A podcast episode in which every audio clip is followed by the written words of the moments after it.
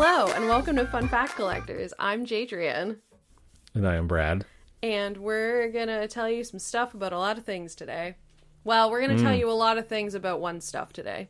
You have been hyping it up for I have not. I have hour. not. I literally said not hype, but I think it's solid, that, that's hype. which is how I would describe this. I think. I mean, it's no sea monsters, Mm-hmm. but um, did you say your name?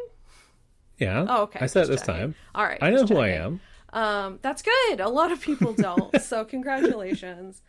Um, I'm here to tell you about something that is currently and forever impacting my life. sea Um, monsters. No, I mean I wish. I'm here to tell you about allergies. Ah, okay. Ah, okay. it's- Yep, so it's, that kind of interesting, but it's you know it's not it's no sea monsters, but we can't deliver you know 150 percent quality every week. We have to keep it. We have to make sure that we Mm-hmm. can continue to top ourselves.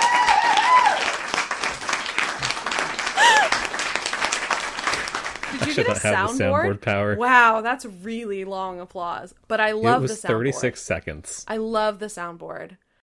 Well, let me tell you about allergies. Yeah. So, as you know, I have many allergies. Um, I take an allergy pill daily so that I can survive in this cruel world. and we're going to have a pop quiz. Name all of Jade's allergies. Go. Um. Sulfa? yep. Is that the, the big medical one? Yes. Bees. Maybe. Well, well un- unpasteurized honey slash pollen, whatever it is Yeah. that, that bee stings and unpasteurized honey will do you. Those are the two big ones, right? yeah. Yeah. And then I'm sure a smattering of other smaller things and like pollen and dust and Yeah. Um, Cats, dogs, horses, snow mold, rum and vodka. what, I'm sorry, snow mold? Yeah, snow mold. You know when snow melts and then you kind of have that like gross like white stuff all over the like wet grass and like wet leaves that were buried under the Oh, snow. okay. Yeah. Not the gross white stuff that is snow. The stuff that's there after the snow melts. That is snow Yeah. mold. Um and I'm allergic to it. So is that a real term or is that a, a No, that's a real term? thing. That's a real thing. Okay. Um, and I'm also allergic to my sweat, but we'll come back to that later on. Allergies, I've written, they're very inconvenient. Why, God, why? I have always been, I would describe myself as um, a child who was perpetually itchy with a constant runny nose. And um, Oh my god, who's calling me? Why? Every time. God, of course. I knew it. I knew as soon as we sat down for this person would call me. One minute. I'll be right back.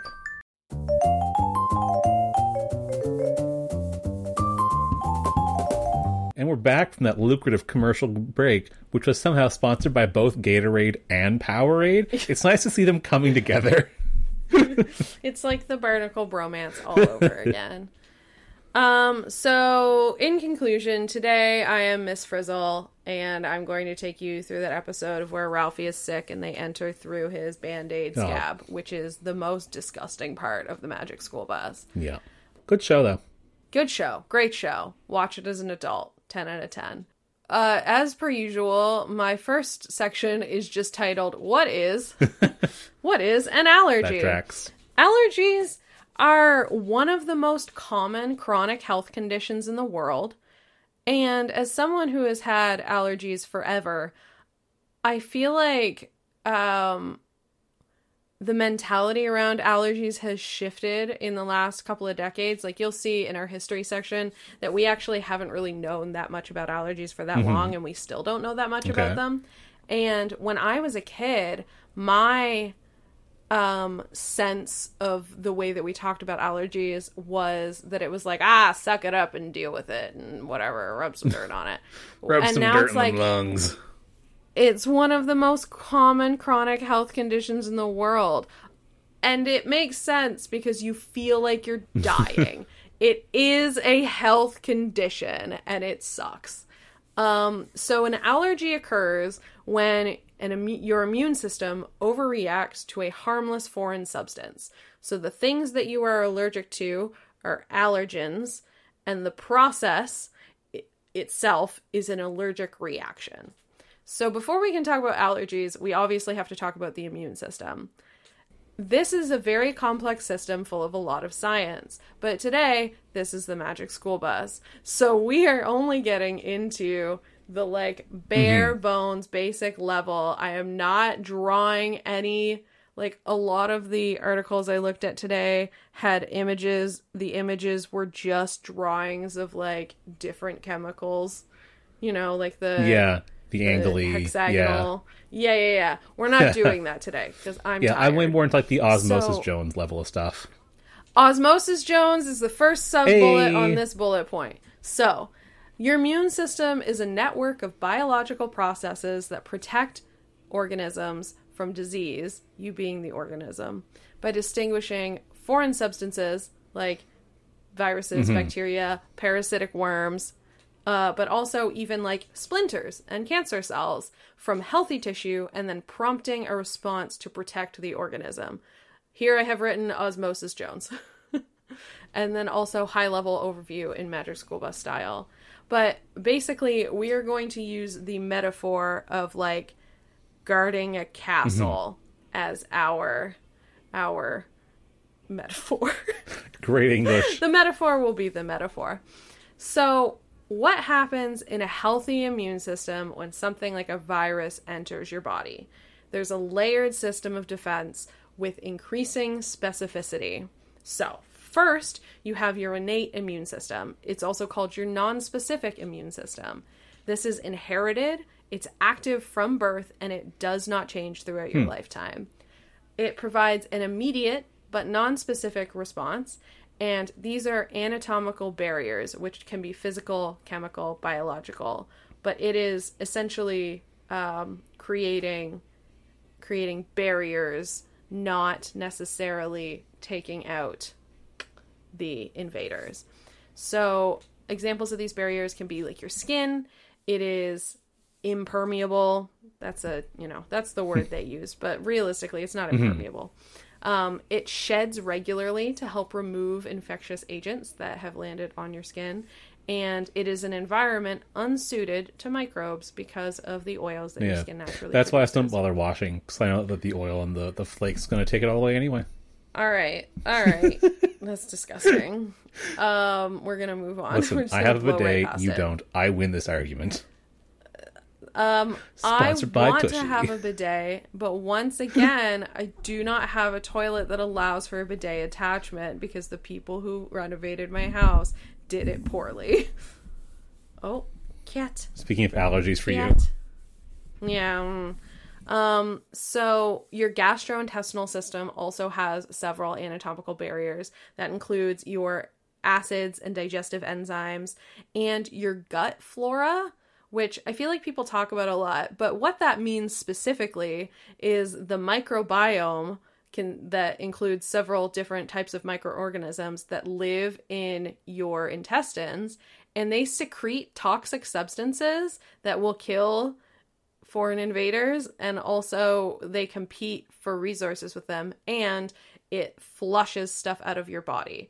Like physically you are moving stuff through your body and then getting rid of it and using your bidet I always like Um, flora.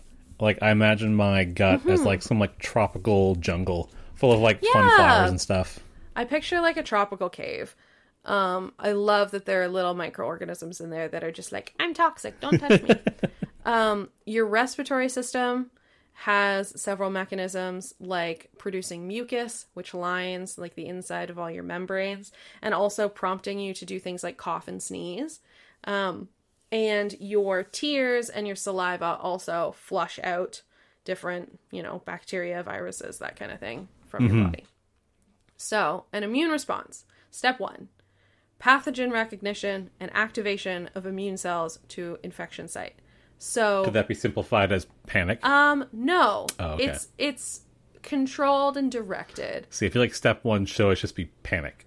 No, you're literally a first responder. Literally not though. Step one should not be panic. Um, so pattern recognition receptors that are on the surface of cells recognize molecules that are generally shared by pathogens but are distinguishable from host molecules, the host being you, the organism. So, aka pathogen associated molecular patterns. So that is PRR and PAMP. It doesn't matter. I just liked PAMP because it's close to PIMP Pamp.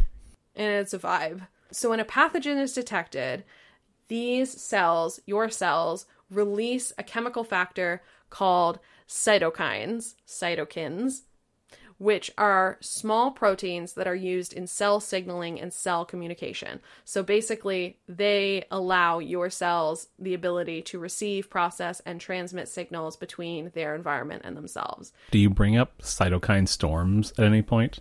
No, Ooh. Can I interject with a fun fact? you may. So the 1919 flu epidemic, incorrectly called the Spanish flu, um, I don't even know what, what it means, but I just thought it was a cool word. Is the thing that killed a lot of people was an overly aggressive immune response with cytokine storms. So it was mostly young, healthy people that died from the 1919 flu epidemic because their immune systems just went so overboard. So mm-hmm. Well, we're going to Yeah. talk about immune systems going overboard. So, using our castle guard metaphor, it's basically like the guard who's on watch identifies that an attempted invasion is happening and raises the alarm to call other troops. I was picturing um, lighting this signal for Gondor from the Lord of the Rings, as we've discussed the Lord of the Rings several times. Um, and I thought that that was kind of fun. yeah, or the uh, the opening scene from Mulan. Yes, yes. Also, that was what I was picturing. Basically, just like smoke signals. Yeah, two classic light thing on fire. Now all of China know you're here moments. Yes, exactly. So, step two is inflammation. So, it is stimulated by cell signaling that we discussed above. And this creates inflammation, creates a physical barrier to contain infection and then promote healing of damaged tissues after the infection has been cleared. Okay. So, you probably know some of the symptoms of inflammation. It's like red skin. That is because of increased local blood circulation. Um, local heat, which is like the section that is inflamed is hot, or general heat, which is a fever. Um, swelling, increased mucus production, local or general pain. So that would be like pain at the infection site or general body aches, like you often get with a fever, and possible dysfunction of involved organs and tissues. So the metaphor here is essentially like a drawbridge is closed, barricades are being put up. Um, this is Oil again pots. like one of those barriers that is being created. Step three is identifying and removing foreign substances via specialized white blood cells, aka that other guy from Osmosis Jones who's not Osmosis Jones. Osmosis Jones was the white blood cell. No, he wasn't. Yeah, I'm pretty sure Osmosis Jones is the white blood cell. No, 'cause and then he partners like- up with like Tylenol Man. Ripped Man is oh yeah no you're right osmosis jones is the Yeah. white blood cell I All saw right, that movie like 21 years ago. I've I know what it it's about, and We never again. that. I think I've only seen. I think I might have seen parts of it twice. I don't know that I ever sat down and watched it end to end. Maybe we should watch it. Movie it's a night. classic. Okay, so what blood, white blood cells, aka leukocytes, which their function is not tied to specific organs or tissues. They act more like an independent single-celled organism moving throughout your body, which tracks with the Osmosis Jones like personality. um, Independent, loose cop, don't play by the rules. He's a loose cannon. Um, so they can move freely to interact with and capture foreign particles and invading microorganisms. So these are all of our different types of soldiers. So there's a bunch of different types, and I'm going to talk about a few very specific ones because they are important to what we're ultimately talking about, which, as you may remember, is allergies, Oh, yeah. not your immune system. so one of the big ones is mast cells. They live in connective tissue and mucous membranes and are associated with wound healing and defense against pathogens. So, when they are activated, they release chemicals to help dilate your blood vessels, which is a sign of inflammation, and recruit phagocytes. Um, also, the some of the chemicals they release is histamine, which you will have probably familiar with that word, and it'll come up several more times talking about yeah, I got the antihistamines allergies. when you're sick Yes, or stuffy. exactly. So the mast cell or the mast cells recruit phagocytes. I don't know if I'm saying that right, but I'm gonna say that I am. So these guys, Is it spelled like? Could it be pronounced phage? phagocytes, Because maybe. phages are a thing in like the immune system. Yeah, which is the cool that's probably word. what it's pronounced as. Um, so what they do, they do a cool sounding thing. They engulf pathogens by wrapping a membrane around the particle until it is totally enclosed within them, like within the cell, and then they merge with a lysosome. Which contains enzymes and acids that kill and digest the particle. So they're basically, I'm gonna zoop you into my body and then we're gonna go self destruct. Yeah, it's so wild that uh we probably get into this part too or it's out of scope, but like um like when you have like cells in your body that other cells in your body go, hmm, you're not doing what you're supposed to do. Please kill yourself. And the cell goes, Okay. So these phagocytes also help clean up dead cells Mm-hmm. to allow for healthy new cell growth. Um, we also have basophils and eosinophils. E O S I N. I could look up the words before the podcast. I recognize that that would be the professional thing to do, but I refuse. I'm setting the tone that this is something cute and quirky that I do, so that I never have to look them up in the future. You always have so many words. E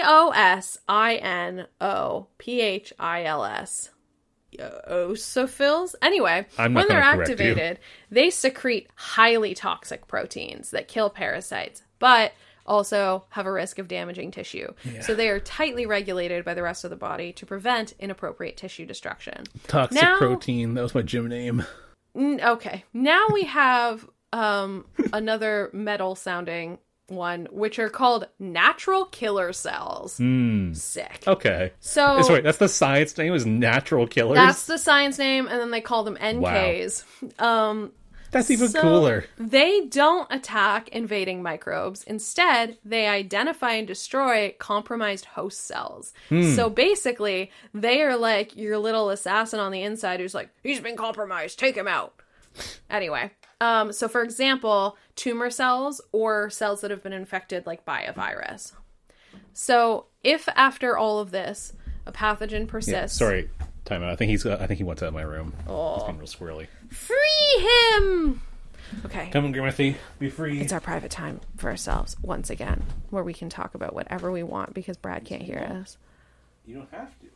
Okay. He's talking to the cat. I hope you can still hear him. That was an option. Goodbye. Goodbye, cat. Oh no, I didn't impart any secrets. And now he's back. He's sitting down. He's putting his headphones on. Okay, so. I cut your secret out last time. I don't know if you noticed. you cut my secret out? Yeah. No! but I left the secret in the one before, and the secret last week was referring to the one before. Actually, maybe I didn't. I don't know. Well, we'll just I- have to find it, out. though, but- It's a secret for me and the listener. All right. So, if the patho- pathogen persists, we move into step four, which is activating the adaptive immune system. So, we have your innate immune system, which, if you recall, activates really quickly. You're born Mm-hmm. with it, it doesn't change throughout your life. Uh, but it's non-specific. Well, as you may guess, the adaptive immune system is the opposite of that. It's also called an acquired immune system and it has a longer response time of about four to seven days, but it's highly specific to the particular pathogens that the body has encountered. So, this is what you think about when you think about developing immunity. Your adaptive immune system creates immunological memory after an initial response to a specific pathogen, which then later leads to an enhanced response to future encounters with the same pathogen. And this memory can last up to a lifetime for some Okay. pathogens. Um, AKA, this is developing antibodies. Antibodies are also called immunoglobulins. Sick word. Globulins. Immunoglobulins. it's Immune so hard to say. Basically, so these guys travel through your bre- bloodstream, bind to foreign antigens, causing it to deactivate, and then preventing the antigen from binding to the host. They just go in, they take them out. These are like your SWAT team, your specialized s- super soldiers who are going in to do a job and then get out professionally. And this is also the basis of vaccination. Which we're not going to talk about today, but also is very, very interesting. Um, and also get vaccinated, people. Yeah. Full sentence. So these include different types of white blood cells called lymphocytes, which are B cells and T cells. And each of these individual lymphocytes recognizes a different antigen. For example, there are like mumps, B cells, and T cells. There are chickenpox, B cells, and T cells. There are 1919 flu epidemic, specifically that specific strain of flu, B cells and T cells.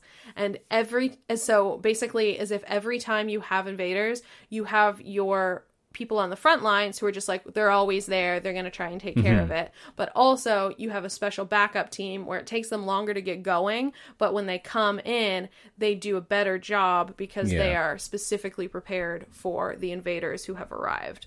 Well, speaking of front lines, do you know why the 1919 flu, flu epidemic is called the Spanish flu? Because Spain.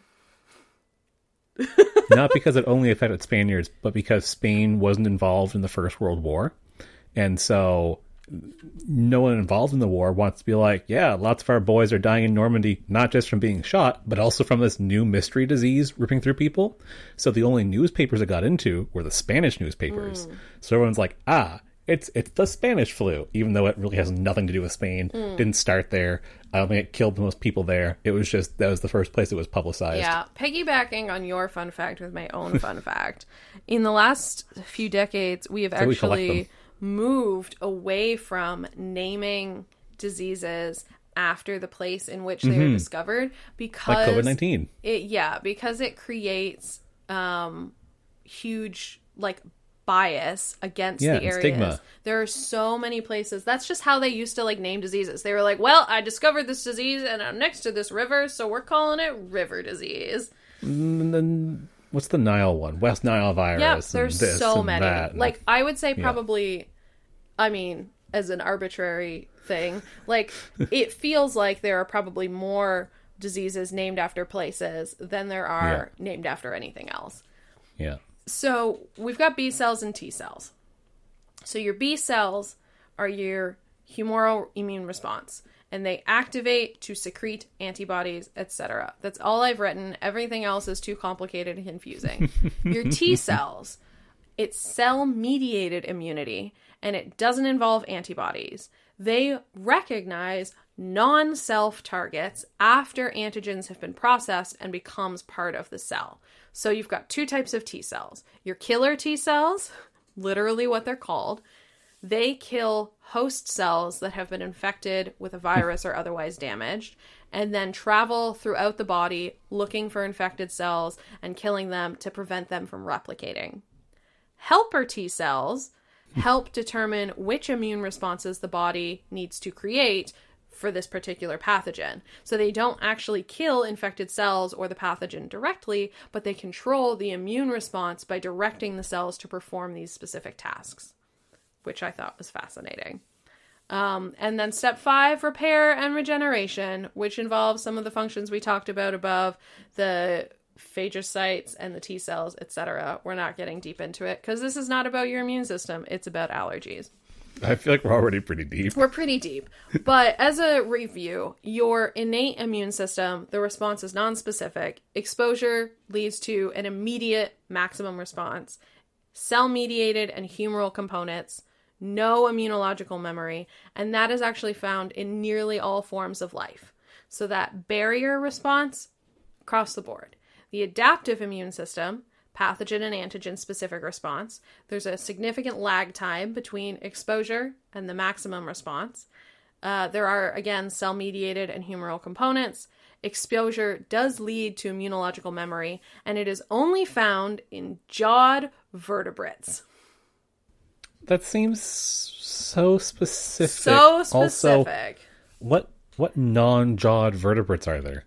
That's How do you have question. bones but no jaw? Jawed vertebrates. Um, Like snakes have jaws, that's correct. right? Yeah. um, let's Google non-jawed vertebrates. Hagfish and lampreys. They're the only two groups of extant vertebrates that lack jaws.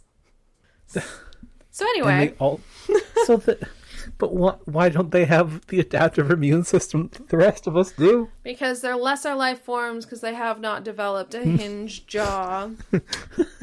Hagfish get wrecked. Anyway, using that as like an insult now. It's like pfft, I bet you don't even have an adaptive immune system, you unjawed vertebrate. rare insults. okay, back to allergies, which is AKA allergic disease. Um, so signs and symptoms. You probably know. Have you had allergies?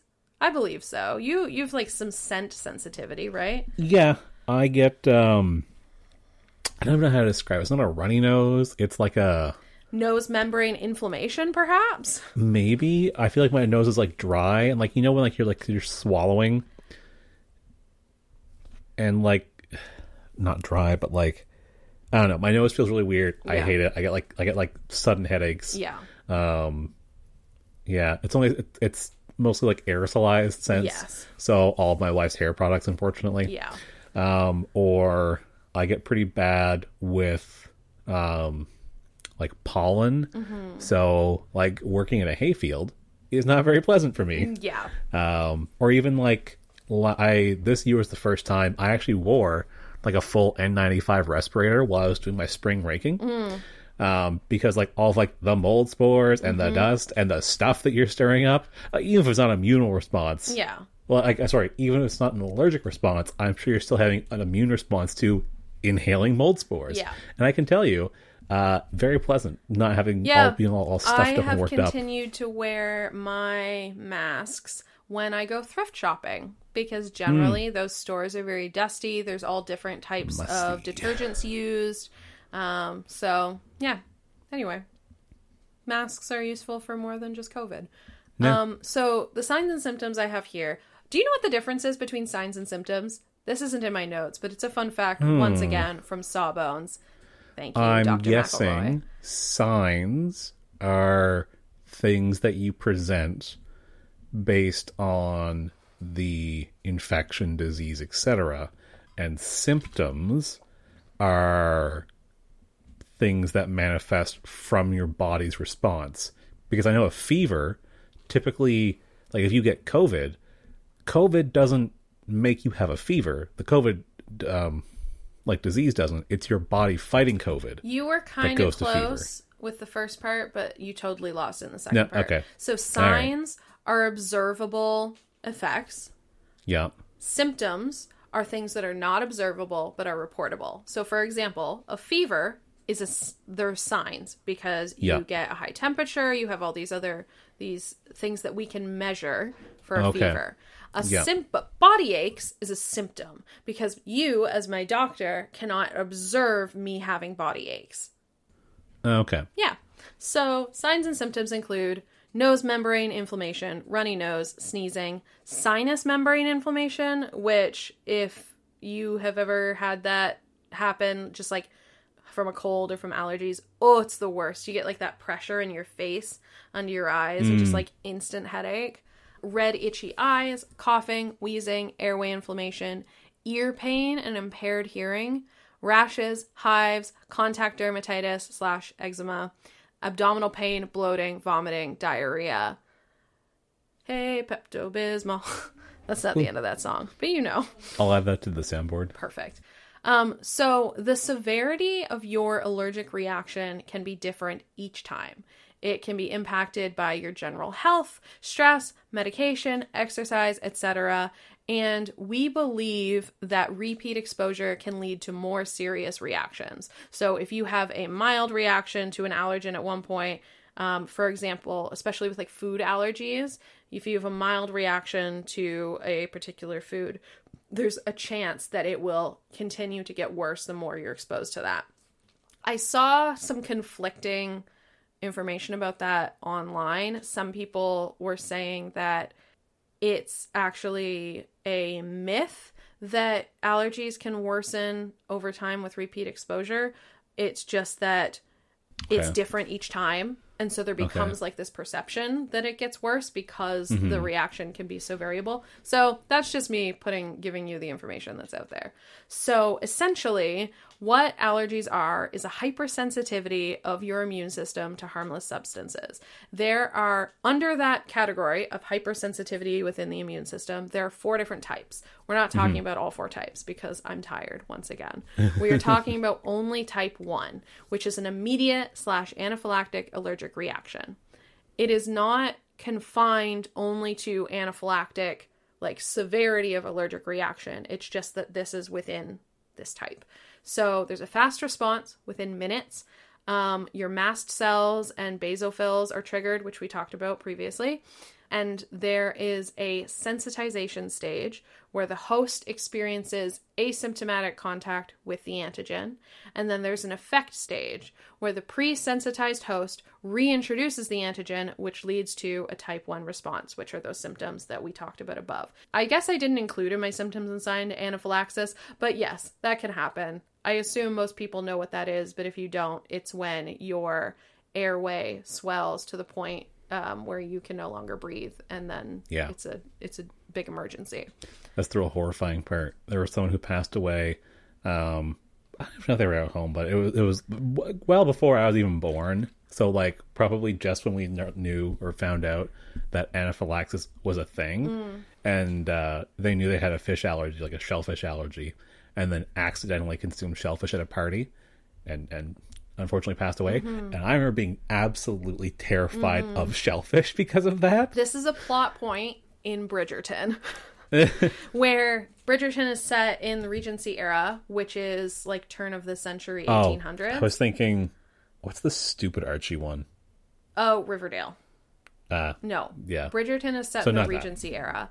Okay. And as you will see again in our history section, like we really we didn't know anything about allergies at that point, basically. Um, and the main character's father dies very young after getting stung by a bee. And they're like, how could a bee take down like a grown man? Hmm. And then the guy has like this huge phobia of bee stings because Mm-hmm. of that. Um, which might have been a good instinct for him to have because allergies are very frequently genetic, but we'll get into that. yay. So, common antigens, which are the things that prompt the allergic response, include food. You already mentioned one shellfish, other things like nuts, eggs, soy, wheat. Um, mostly it relates to specific types of proteins. Once again, once I got into it, it was so much science that wasn't really adding anything to our fun facts that I Yeah. kind of just skipped over it. But here are some fun facts that I will hit you with. Um, 90% of food related allergies are cow milk, soy, eggs, wheat, peanuts, tree nuts, fish, and shellfish. Other rare food allergies affect less than 1 in 10,000 people. For example, my aunt is allergic to raw apples. Cooked apples breaks down the protein through the cooking process, so she can eat apple pie, but she can't pick an apple off of a tree and eat it. well, and we knew a, girl in university too who was allergic to like a certain like orange food dye. Yeah, yeah. Most common is shellfish allergy, as you already mentioned. Um, and children can actually outgrow peanut allergies. And they outgrow a lot of other types of allergies as well. Um, 1% to 2% of children have egg allergies, but of that percentage of the population, two thirds of them outgrow it by the age five. With milk, milk allergy is most common in children. About 10% of children with a milk allergy will also have a reaction to beef. And allergens can be transferred via genetic engineering, but genetic genetic engineering can also remove allergens. Okay. Now, question about milk. Is lactose intolerance We're gonna allergy? get there. Okay. Okay. I'm very excited. I just this is kind of like outside of my usual. I feel like I have a very clear structure when I approach doing these notes, and this time I didn't. It's kind of like here are five different topics that could come in any order. So here's where we're at. But going back to the genetic engineering, we talked about that in the history of genetically modified food, where there was a lot of concern that if foods, particularly produce that is sold in grocery stores, is not n- marked as having been genetically modified, then an allergen could be introduced into a product that someone wouldn't know that they had. They could eat a Flavr Savr tomato and not realize that it had been altered with something they were allergic to. Yeah. Um, like like tree nut protein for some reason. Yes, for whatever reason. I don't think actual cases of that are common or possibly have ever happened. It was just one of those things that people raised concerns about. But we can actually genetically modify our food to remove allergens, which is pretty sick. But now I kind of want to see a food that's genetically engineered to have as many allergens as possible.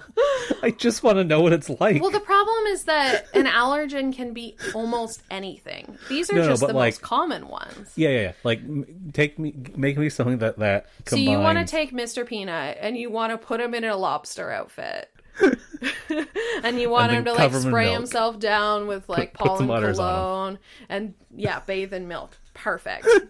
um so animal sources very much, very much textbook. Your scientists were so worried about whether they could, they didn't stop to think if they should. Except this is they thought if they should, and they knew they shouldn't, but they did it they anyway. made Mr. Peanut too powerful.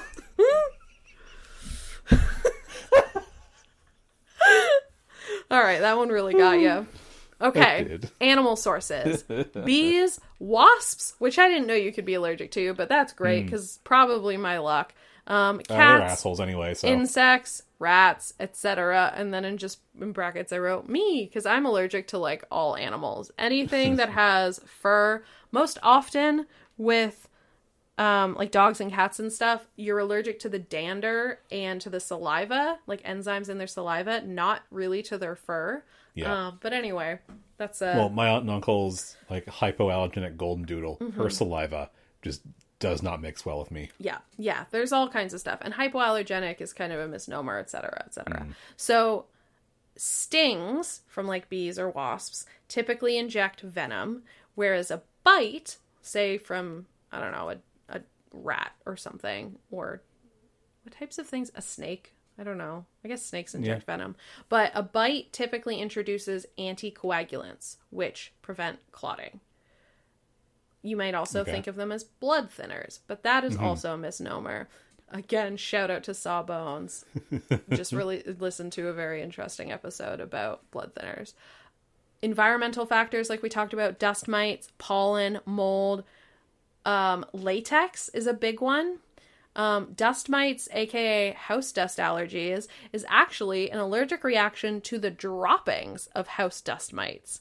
So Huh. the mite's guts contain potent digestive enzymes that then are put into their feces and then induce the allergic reaction.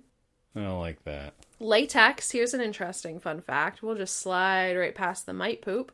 Um, less than 1% of the general population has a latex allergy, but there is a higher sensitivity in healthcare workers, somewhere between 7 and 10%, due to a higher level of exposure.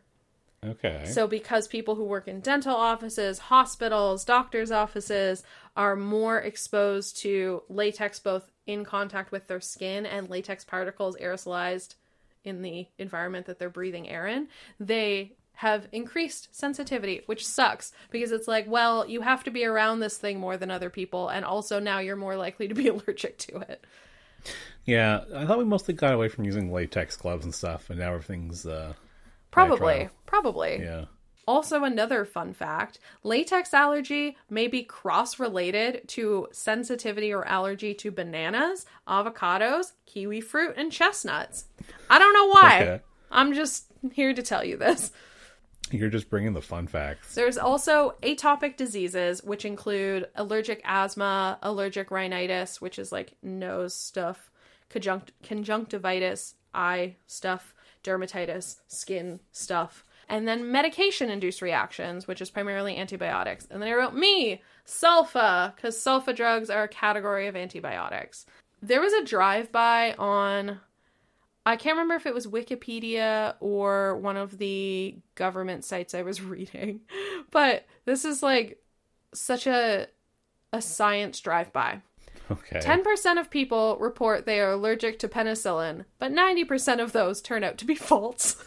I don't. I don't know. I don't know. A, a peer-reviewed paper was cited, but I didn't read it. And then there are serious penicillin allergies in about zero point zero three percent of the population. But this also includes things like poison ivy, poison oak, poison sumac, etc., which cause T cell mediated immune responses. About 25% of people will have a strong reaction, but also there are some people who are immune to the oils that are on poison oak and sumac and stuff, um, and they don't have any allergic response. So, for diagnosis, have you had any experience with allergy diagnosis? Not me personally, and only like distant third hand through you. Okay. So there are a few different types of tests. The most common one I would say is the skin prick test, which mm-hmm. is where a series of tiny punctures are made in the skin, and then tiny amounts of the suspected allergens are introduced to the site, and it's usually on like your arm or on your back. And if you have an allergic response, there will be visible inflammation within about 30 minutes, and they will grade it on a scale on a scale of severity of reaction, and they will also measure the size of the hive that you develop if you develop any. Um, and then I wrote, I've had this and it sucks. It seems like the least scientific test. It's like, hey, we're gonna see how strong your bones are by throwing you off the top of the building and seeing how badly your legs break. It feels like there are lots of things where they have a very long medical history, and we will look at the things that they did in the 1600s and be like, ugh, that sounds like the worst. This is our version of the 1600s test for allergies.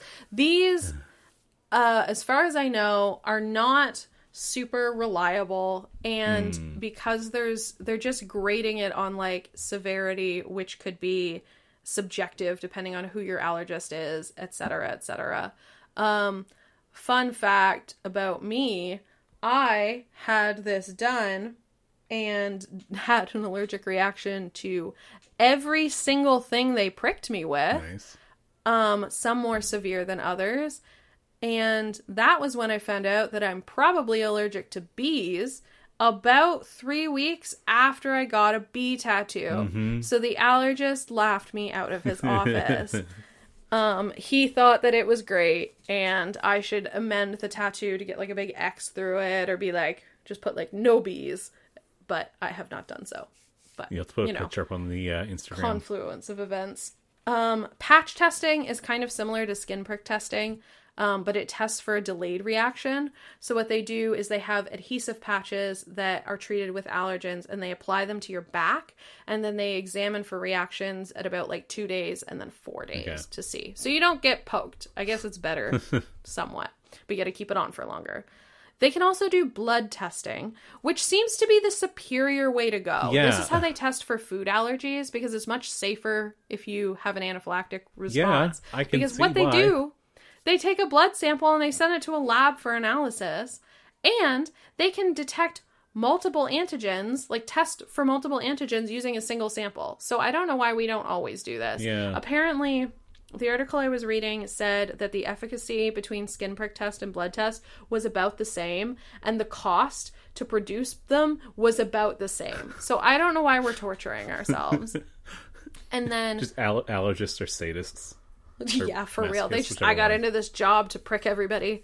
Um, elimination pricks, eh? testing, yeah, that's how I would describe them. Um, sorry to all of our allergist listeners. I know we're really big with that demographic. um, elimination testing is for foods.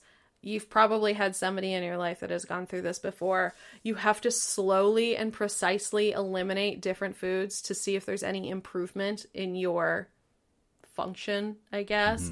Um, or some of them will start the other direction where you start with a very, very limited diet and then slowly reintroduce foods. So, in terms of management, the good news is we do have some medication, and medication has come a long way since I was a child. Antihistamines, which you talked about earlier, this would be things like brand name Claritin. Uh, I take one of these literally every single day because otherwise I will die. So, they block histamine, which is the chemical released in an immune response, which causes itchy nose. Nope. Causes itchy eyes, runny nose, sneezing, etc.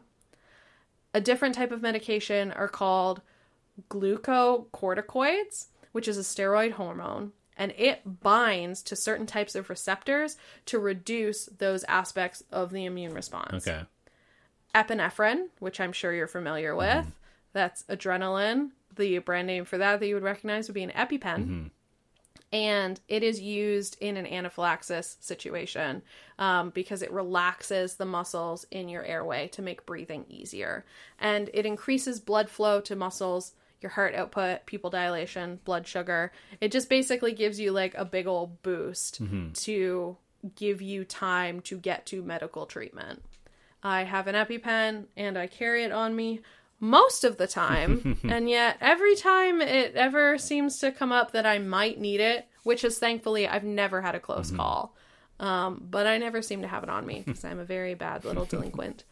Um, and then mast cell stabilizers. We talked about mast cells above. They block mast cell degranulation, which is the process that the mast cell undergoes when it is prompted to do an immune response um, and basically prevents the release of histamine as well. Okay. But it's not an antihistamine, it's a different type of medication. There's also immunotherapy, which can be useful for environmental allergies and allergies to insect bites, but is definitely not recommended for food allergies because basically what it is is exposure therapy. Okay. They introduce you to increasingly um, larger amounts of allergens to over a period of time to hopefully change your Okay. immune response. The same So way I've- one builds immunity to iocane powder. Yes, exactly. um, I've seen people do this for things like cats and dogs. So, like, one partner really wants to get a kitten, the other partner is really allergic. So, they'll start doing exposure therapy to try and make it possible for the kitten to be in their house. um, causes. Why do we have allergies? That was the opening statement yeah. here. Why, God? Why? Why have you done this to me? Well, we don't, the answer is we don't really know. there are a lot of factors that will help determine your likelihood of having allergies. So there are host factors, which include things like the hereditary aspect. This is the most significant aspect um, of identical identical twins are likely to have the same allergic disease 70% of the time. I would have expected 100% of the time, but I guess whatever. Um, that's 40% in fraternal twins. Allergic parents are more likely to have allergic children. And allergies that allergic children have are likely to be more severe if their parents had allergies as well. If their parents did not have allergies, the child's allergies are likely to be less severe. And the likelihood of developing allergies is inherited, but the specific allergen is not. Oh, okay. Yeah, it just guess- has to do with like your immune response and how sensitive Yeah. it is, not with what it is sensitive to. Okay. See, I, I choose to imagine allergies as, um, you know, clamps from Futurama. No, I don't think so. I don't think so. You know, clampbot.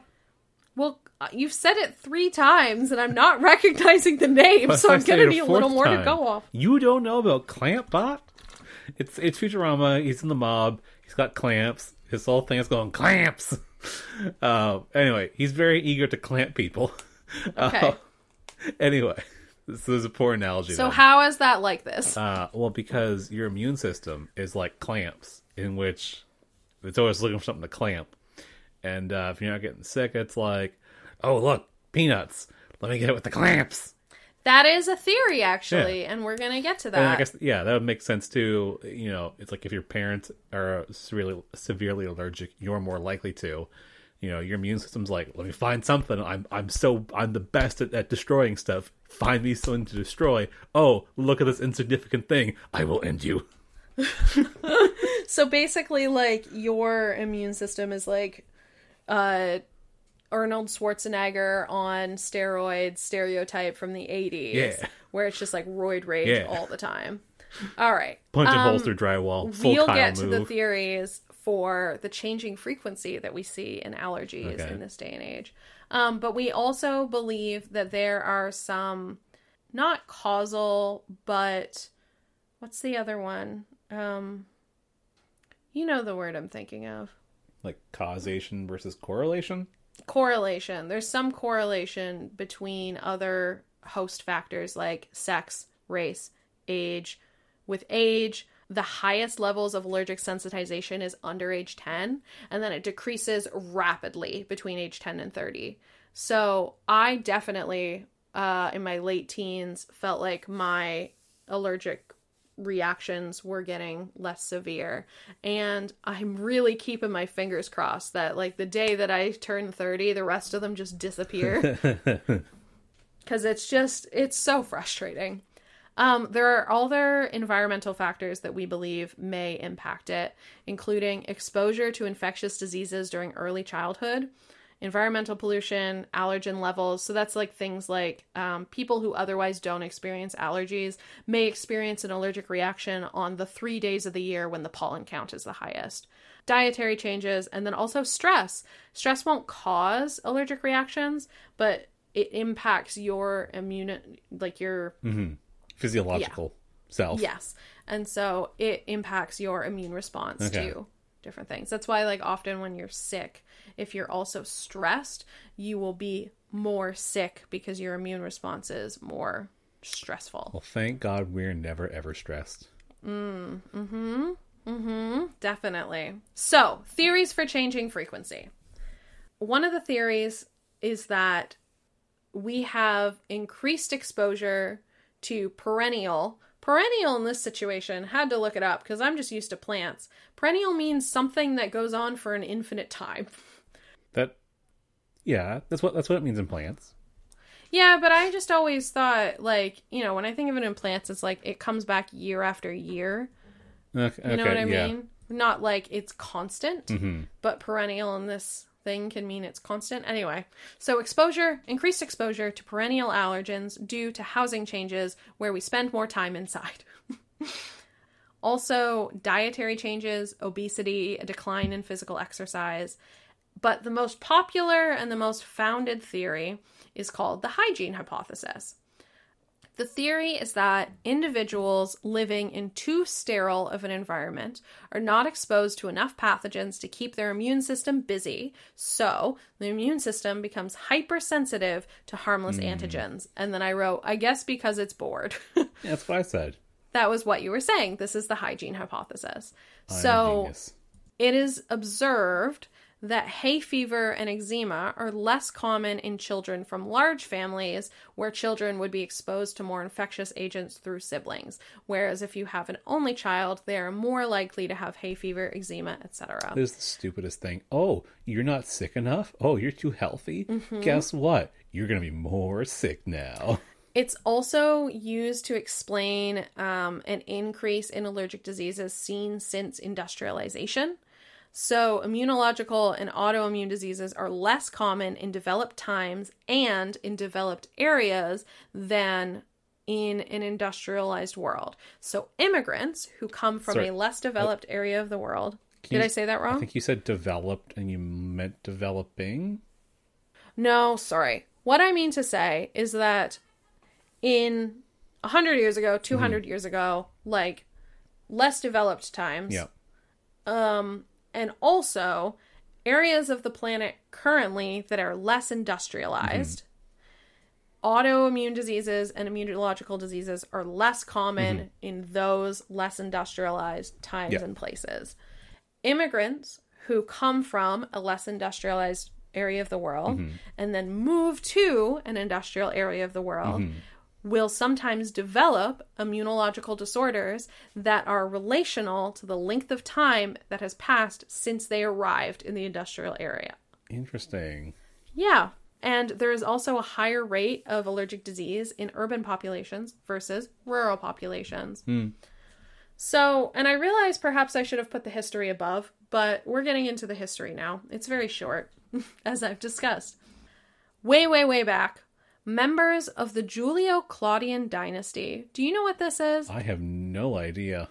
It's the first five Roman emper- emperors Oh, okay. the. Julio Claudian dynasty. Yeah. So members of the of this dynasty, Augustus, Claudius, and Britannicus, were suspected to have genetic tendency towards allergic disease. I don't know why, but these guys got allergies, and it just goes to show you can be an emperor of Rome hmm. and still be brought down by a common sniffle. Um, there are symptoms recorded across texts, across history in the world, but really we don't start to make advances until the 1800s. 1819, John Bostock isolates and describes hay fever as its own condition for the first time. Before that, it would be like, oh yeah, I get this fever every spring. That's life. he is like, no, actually, these symptoms are part of this specific condition. 1860s, Charles Harrison Blackley discovered the mechanism behind hay fever and connects it to pollen. So before that, theories were that hay fever was related to heat or related to ozone causing like hay fever symptoms and he figured out no it's pollen and bringing us back to the barnacle bromance um, Charles Harrison Blake Blackley actually corresponded with Darwin, and Darwin was a big fan of his. And Darwin wrote to him and basically said, Hey, have you thought about how there's different methods for pollen distribution? Like, mm. for example, windblown versus carried by insects. And they were like, Oh, that's so cool. And then they just wrote back and forth a whole bunch and had a great time. What, no barnacles so, this time? No, no barnacles, just pollen. 1906, the word allergy is coined by Viennese pediatrician Clemens von Pirquet, okay. who noticed that patients receiving injections of smallpox, smallpox vaccine had a quicker, more intense reaction to a second injection of smallpox vaccine. So we developed vaccines the first vaccine mm-hmm. before we had a full understanding of why the vaccine was working, and absolutely before we understood what allergies were. Wild. And I would argue that we still don't even really understand what allergies are. So the word allergy comes from the ancient Greek words for allos, meaning other, and ergon, meaning work.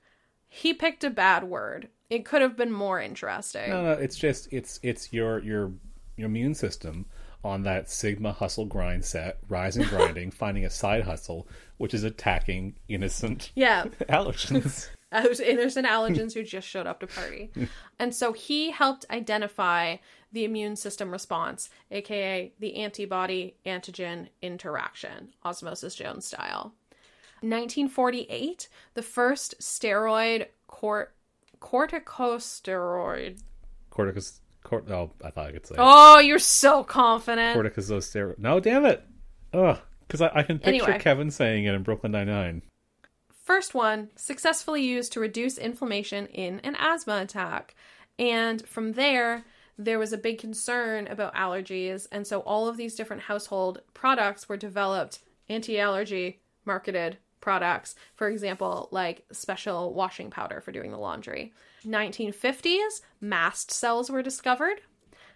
1963, that four type classification that I talked about above, where allergies are type 1, was designed by Philip Gell and Robin Coombs. So, like I said, type 1 is now what we refer to as allergies, mm. and all forms of immune hypersensitivity were just originally classified as allergies until these guys broke it out into different types uh, 1967 immunoglobulin. I can't.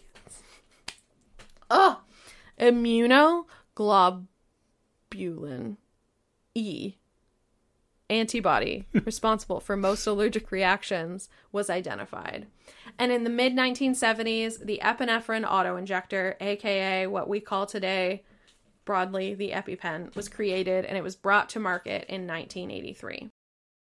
So, as you can see, the history of our understanding of allergies is very short, which makes sense why all of the articles and the Wikipedia pages and everything that I read would be like, this is what we think, but we don't know.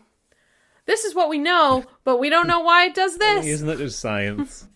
we know how it does it, but we don't know why. Um, and my final section for you here is allergy like episodes and false allergies. Mm. So here are some things that are not allergies celiac disease, which is often described as a, gluco- a gluten allergy. Mm-hmm. This is actually type 4 of the immune hypersensitivity typing, um, which is a delayed cell mediated immune memory response. So, what happens is helper T cells are activated by the antigen. When it sees the antigen again in the future, T cells with memory will activate the phagocytes and cause inflammatory response that can lead to tissue damage. Also includes chronic transplant rejections would be under this type. So like if you keep getting kidney replaced and your body keeps rejecting it, this would be type 4 immune hypersensitivity. Um, lactose intolerance, which you asked me about earlier, is not an allergy. It is caused by a lessened ability or total inability to digest lactose, which hmm. is the sugar in dairy products. Okay. So it's not an allergy. It's due to the absence of the enzyme lactase in your small intestine, which is what breaks lactose down. So if you are lactose intolerant, you don't have the enzyme, you can't break down the sugar. Bada bing, bada boom. I wanted to talk to you today about probably my most interesting allergy, my sweat allergy. Mm-hmm. so, what this is, it's not clear to me if it is a true allergy or if it is an allergy like hypersensitivity immune response Okay. because we really don't know that much about it. Mm-hmm. But what we do know is that it is essentially an exacerbation of atopic dermatitis, aka eczema, or atopic eczema. Eczema covers lots of other things. So that can cause long term inflammation of your skin, causing itchy, red, swollen, cracked skin that can sometimes ooze clear fluid. That's great. Yum. And it can cause the thickening of skin once it like heals over. Mm, the thickening. And it tends to happen behind your knees, in your elbow folds, on the back of your neck, on your wrists, um, and can also affect other body parts. The cause is unknown. It's believed to involve genetics, uh, immune system dysfunction, environmental um, exposure, and difficulties with the permeability of your skin. So, how much your skin can actually absorb is thought to be part of it, but it's not contagious. So, what happens is that sweating triggers a cholinergic urticaria, aka hives, which is caused by an increased body temperature, which can be related to exercise, sweating, heat exposure. They're also called heat hives. So you can have this, you can have heat hives without having this sweat allergy. Okay. But if you have the sweat allergy, you will get heat hives as well. Um, and the allergy is not is thought to not be due to the sweat itself, but to an allergy producing protein which is secreted by bacteria found on your skin. So when you sweat, you it it dissolves these bacteria, they produce these protein, and then you have an allergic reaction. Hmm. I discovered that I had this as an adult in university when I was at the doctor who was encouraging me to exercise more and I said I just hate it because every time I sweat I break out in hives and I get really really itchy and it's like really really painful and her son actually has this condition which was the only reason why it kind of like sparked her to realize that there was something you can do about it so most of the reason that I take an allergy pill every day is because if there is a possibility that I will sweat, I will be so extremely physically uncomfortable. I also just have like general skin itchiness. I can't stop scratching my arm this week. My whole left arm is just like itchy. And it's weird when you have tattoos because it makes your tattoos raise. Uh, so it's kind of spooky. It's like having like a like a 3D 3D, tattoo. yeah, 3D effect. But it's bad because then I scratch the tattoos, and Mm. then that's bad for the tattoos. But when I was a kid, I can vividly remember I used to go to this babysitter in the summers. She would only let us in one room of her house, or we could be outside. And she had no air conditioning, and there were like seven kids in this one little carpeted room that had the sun shining in the full day. And I would sit on my knees, and behind my knees would sweat, mm-hmm. and it would just hive and crack and like ooze the clear liquid. I don't know what it is. Yep. And like the insides of my elbow still it's all just it's all bad it's deeply uncomfortable if this is ringing any bells for you maybe talk to your doctor you can take an allergy pill every day and you'll probably be fine but sweat allergy leads us into water allergy have you ever encountered anybody who has this no. I had a kid in my elementary school who said he was allergic to water and we were like okay we're all going to bully you about it obviously because this is the third grade and we're all terrified. But this is a real thing which we again don't know that much about. It's aquagenic urticaria aka a water allergy which causes hives to develop on the skin after contact with water regardless of the temperature or of the form so tap water seawater swimming pool sweat tears saliva in severe cases, drinking water can lead to a swelling in the mouth and throat and even anaphylaxis. That seems uh, Terrifying. yeah.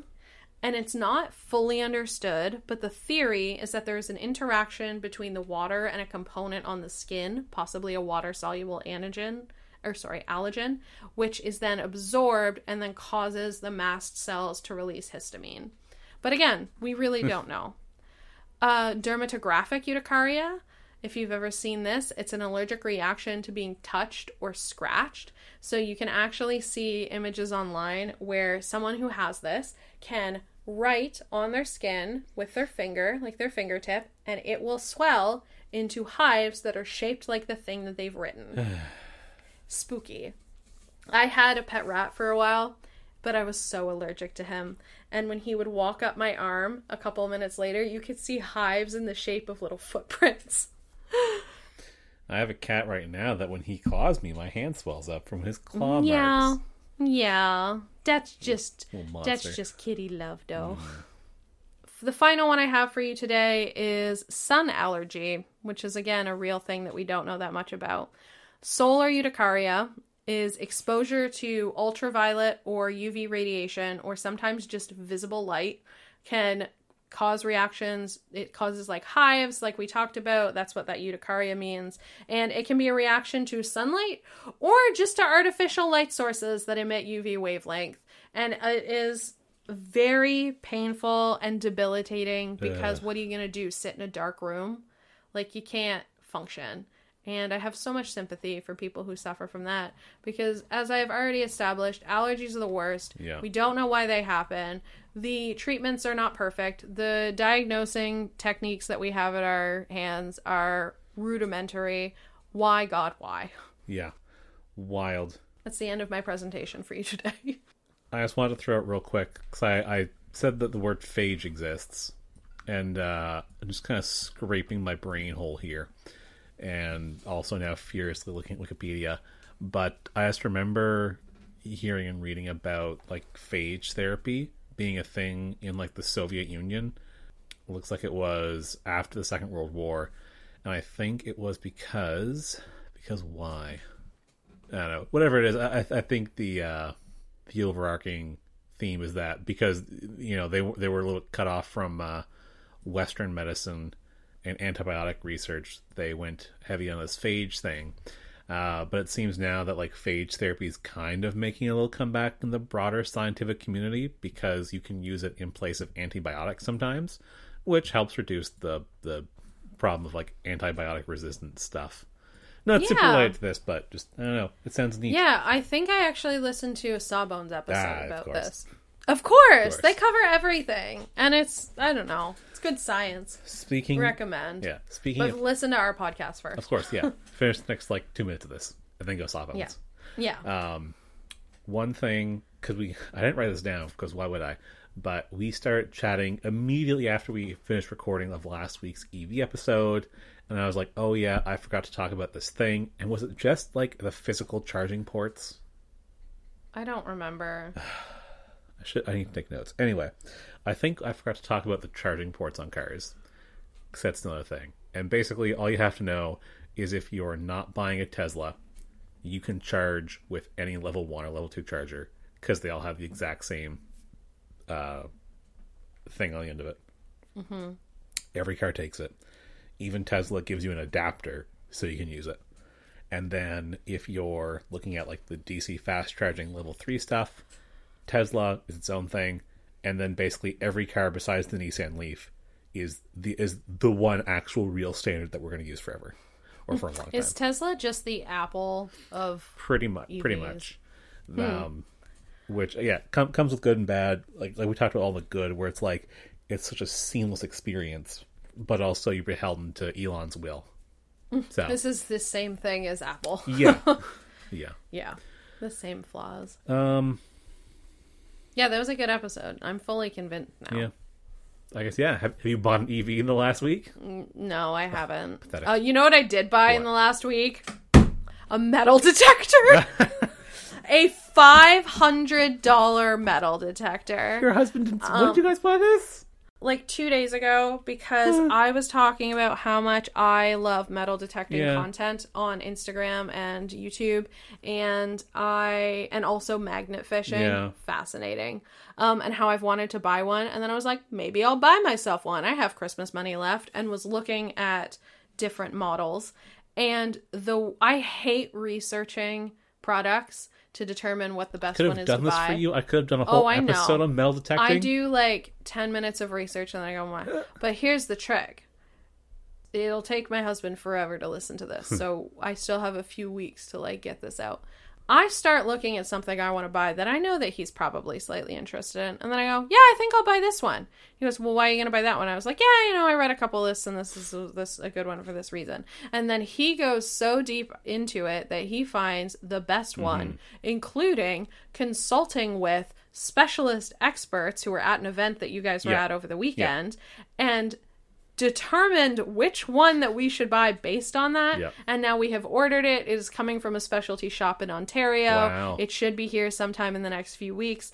And I did not know this, but the land that my husband's parents live on Mm-hmm. used to be a carriage house for the stopping point between two major cities. I didn't know that. Yeah, and so when they did a bunch of a bunch of landscaping when he was a kid and took out like a bunch of wooded area, they found like old coins, horseshoes, Huh. all this really cool stuff. So now we're gonna go out to his parents' house and we're gonna metal detect around and we're gonna find some cool stuff. And I'm gonna go to the beach. I'm gonna get one of those shovels that has all the holes in it. It's like a little scooper. It comes with uh, a pointer, which if you don't know what that is, it's like a little tiny metal detector that's about the size of a flashlight. So you find your area and then you dig stuff up and then you kind of move through your pile that you've dug Mm-hmm. Okay. with your little mini Yeah, to find which um, part of this pile metal detector to find the little thing you're looking for. Huh. Anyway, I'm very excited. Did not buy a car. Did drop a considerable amount of Christmas money on a metal detector. Well, fun.